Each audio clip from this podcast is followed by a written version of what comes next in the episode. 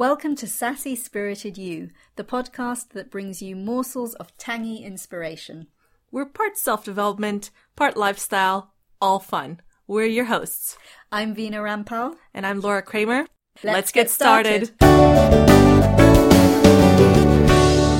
Okay, this week we're talking about one of my favorite subjects food and letting go of the guilt that comes with eating something that you don't like, and in the process, getting the body that you love.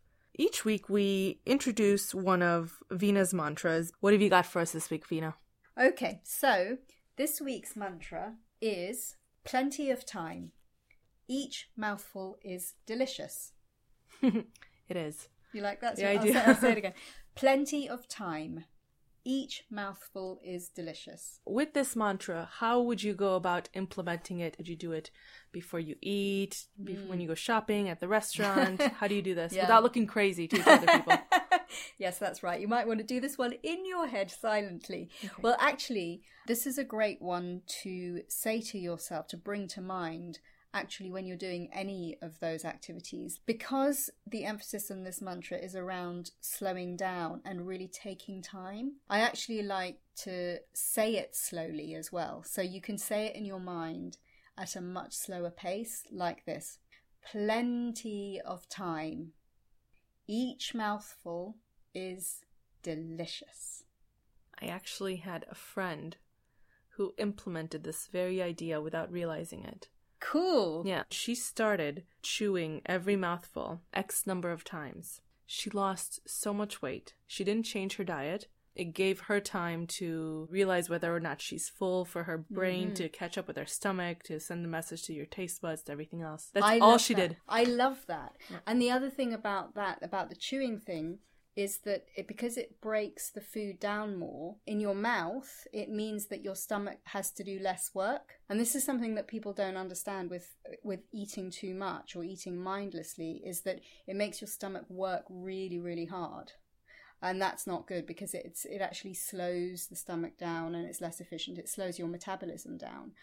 So she was winning on two counts there. Definitely, you know, the mechanical aspect of the stomach having a rest, but also, like you say, just giving herself the time to enjoy the taste of the food and, and to for the brain to catch up. So we're talking about food, letting go, unhooking from the guilt that comes with it that I think very many people can all relate to absolutely. Have you noticed though anything that's going out right now, especially if it's uh, labeled a diet food? It's quote unquote guilt free. Yeah, oh my goodness. I know. And what is that saying? I mean, that this the kind of underlying message in that is that you're feeling guilty about eating other things or that there is guilt associated with food automatically. But this little particular item, oh, it's okay because you don't have to feel guilty about it. I've noticed on a lot of restaurant menus they'll have the regular menu and then they'll have you know oh the healthy choice or or what does that say about the the rest of the food does it automatically make it unhealthy so we have this habit of dividing food up into different categories of healthy and unhealthy. It is a process because we are so deep into the schizophrenic relationship with food. One thing is to start to stop paying attention to all the fad diets and the new this and the advertising and so on and tune out of all of that and tune more into your own body. Slowing down and taking the time to lay the table properly maybe light a couple of candles and give the food the respect that it deserves. Give your meal time the respect that it deserves. That will completely revolutionize your experience of eating. Totally creates a different mindset. And as you say that, I'm thinking of people again at work who are in the office and there's this idea of, oh, I'll just grab a bite and then sit at my computer and eat. No, no, no, no, no. Definitely don't do that. You have to give yourself a break. You know, so what? many people do it. They do, and especially we're, we're in London. In the UK, it's very common. Mm. So much so that there was a huge campaign started: "Reclaim your lunch break." Oh, really? Yeah. like there's a hashtag and all these people, right. and it's true because it's a culture of sitting at your desk and eating, just shoving things into your gullet as you mm. keep working.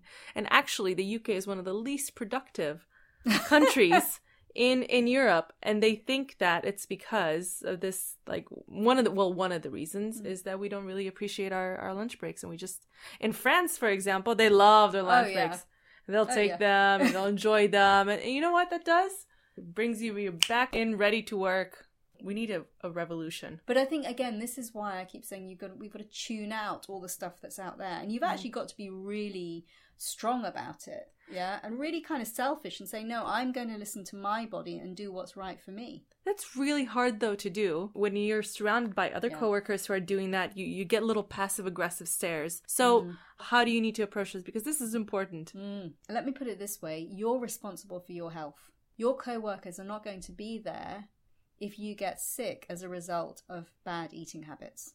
And I know it's tough, and I know that it's you know you have to negotiate all those things, but that's where that's where the guts and gumption and the determination comes in, and just put yourself first. Yeah, you got to unhook from the food guilt, and you also have to unhook from the guilt of leaving your office for the for the legally given to you hour that that's protected by law. Do you want to be working for free for that hour? I don't think so. I don't. Tell us about the relationship between unhooking from guilt and getting the body that you want and absolutely love.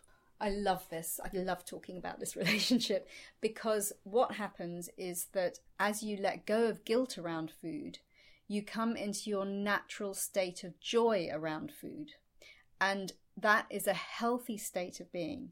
It's a healthy emotional state, it's a healthy mental state, and that literally feeds through into your body, and the body comes into its own natural balance of health and well being. And that is the body that you want.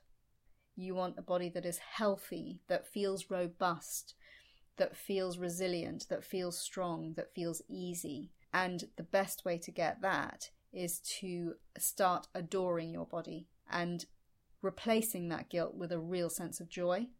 Honestly, I've seen people transform literally by doing this. But you know, you're so right because actually, a lot of the weight that we carry, not just the physical pounds and fat that's on your body, but actually the the weight of the shame of not liking your body, the weight of of being unhappy with what mm. you look like.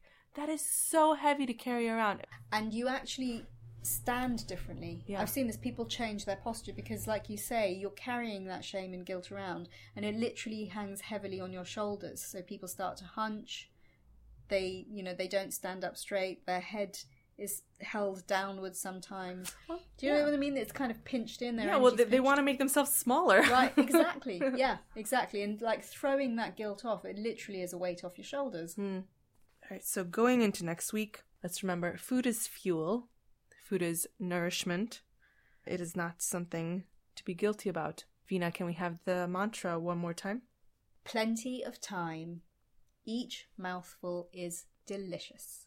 Let's go grab lunch. Excellent.